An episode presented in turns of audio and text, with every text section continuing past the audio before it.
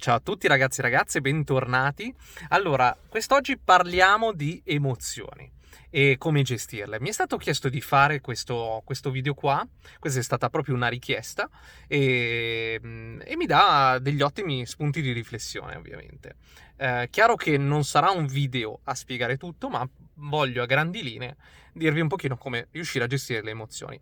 Allora, non voglio filosofeggiare più di tanto, eh, voi sapete che io faccio i miei video proprio a ruota libera, come se parlassi con un amico, come se parlassi allo specchio. Eh, non ho voglia di tagliare video, quindi se faccio qualche strafalcione è normale, perché parlo a ruota libera senza, senza tagliare. Allora, senza fare troppo il filosofo, voglio dirvi subito che le emozioni Ora, chi se ne frega da dove nascono i processi psicologici, sti... chi se ne frega di tutta quella roba.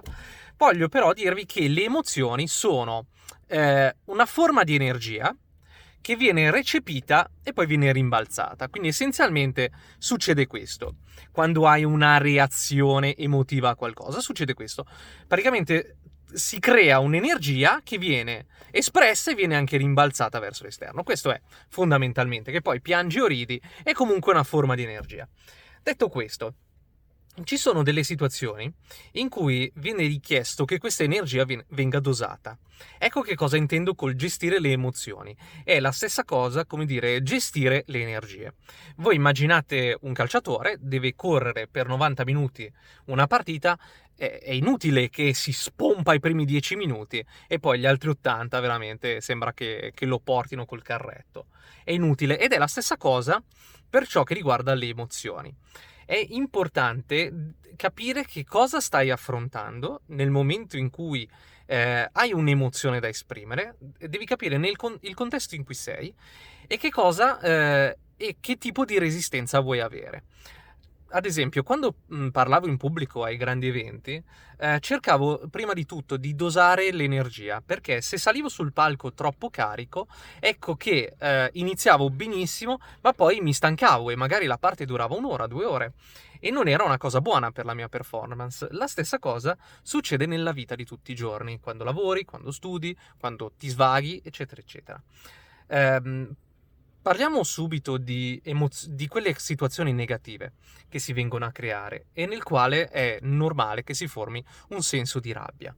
Allora, innanzitutto, eh, questa è una cosa do- su cui dovresti allenarti, specialmente se sei una persona impulsiva e irascibile. Ti invito ad allenarti su questo.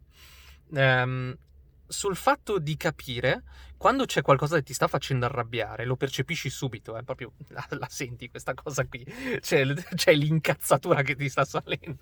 Allora, ti invito a capire, innanzitutto, perché sta succedendo questo, seconda cosa, quale scopo, e se ti incazzi, che cosa risolvi. Cioè, se mostri la tua rabbia, che cosa risolvi? Quindi, banalmente ci insegnavano i nonni, i genitori a contare fino a 10. Ho capito, devi contare fino a 10, ma cosa devi fare mentre stai contando fino a 10? Devi capire il contesto, cioè il perché sta accadendo quella cosa.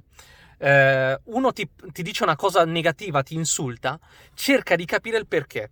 Prima di tutto cerca di capire il perché e non soltanto dire no, quello lì è uno stronzo ma... e mi offende, no, cerca di capire il perché. In base a questo questa cosa qua determina anche la tua reazione. Uh, seconda cosa, a che, a che cosa serve quello che lui ti sta dicendo e il tuo arrabbiarti, a che cosa ti porta? Se non ti porta a niente, se non risolve la situazione, psicologia vuole che è inutile arrabbiarsi.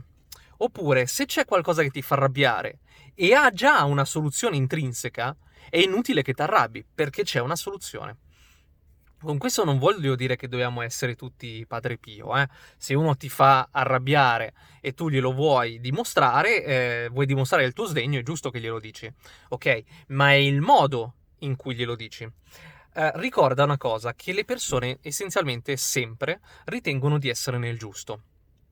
Quindi, se tu ti arrabbi, non fai nient'altro che scontrarti con un muro. Perché tu ti arrabbi, l'altra persona si arrabbia e vi scontrate muro contro muro, Ness- nessuno porterà a- a giovamento a nulla. Quindi sono cose che non dovrebbero accadere, ma invece accadono tutti i giorni. Quindi che cosa fare in quei 10 secondi in cui invece dovresti gestire la tua emozione? Innanzitutto cercare di capire perché succede quello e che cosa ti porta a reagire. Seconda cosa, ti invito a respirare. E come respirare? Concentrandoti sul diaframma. Perché il diaframma è il centro del corpo, anche lì ci sono tante teorie, ma comunque sia, è il centro del corpo e determina il tuo equilibrio. Se tu respiri e ti concentri sul diaframma, sei automaticamente più in equilibrio a livello emotivo, corporeo, eccetera, eccetera. Eh, ci tornerò su questa cosa qua più avanti. Quindi, quindi, tutto, quindi questo mh, mm, questo equilibrio e poi devi cercare di dosare la voce. E anche qua richied- sono cose che richiedono allenamento, eh, non si fanno dall'oggi al domani. Se sei un genio la fai dall'oggi al domani, ma ti invito a provare. E l'altra cosa è quindi ehm, dosare la voce per dare la tua reazione. Quando tu fai queste tre cose, al 90% sei meno arrabbiato dentro e ancora meno arrabbiato fuori. La persona dall'altra parte probabilmente non si aspetta questo tipo di reazione e a quel punto sarai in controllo. Sarai in pieno controllo della gestione emotiva della situazione. Per chi si arrabbia tanto, vi dico subito, ricordatevi che il livello di cose per cui vi arrabbiate vi qualifica.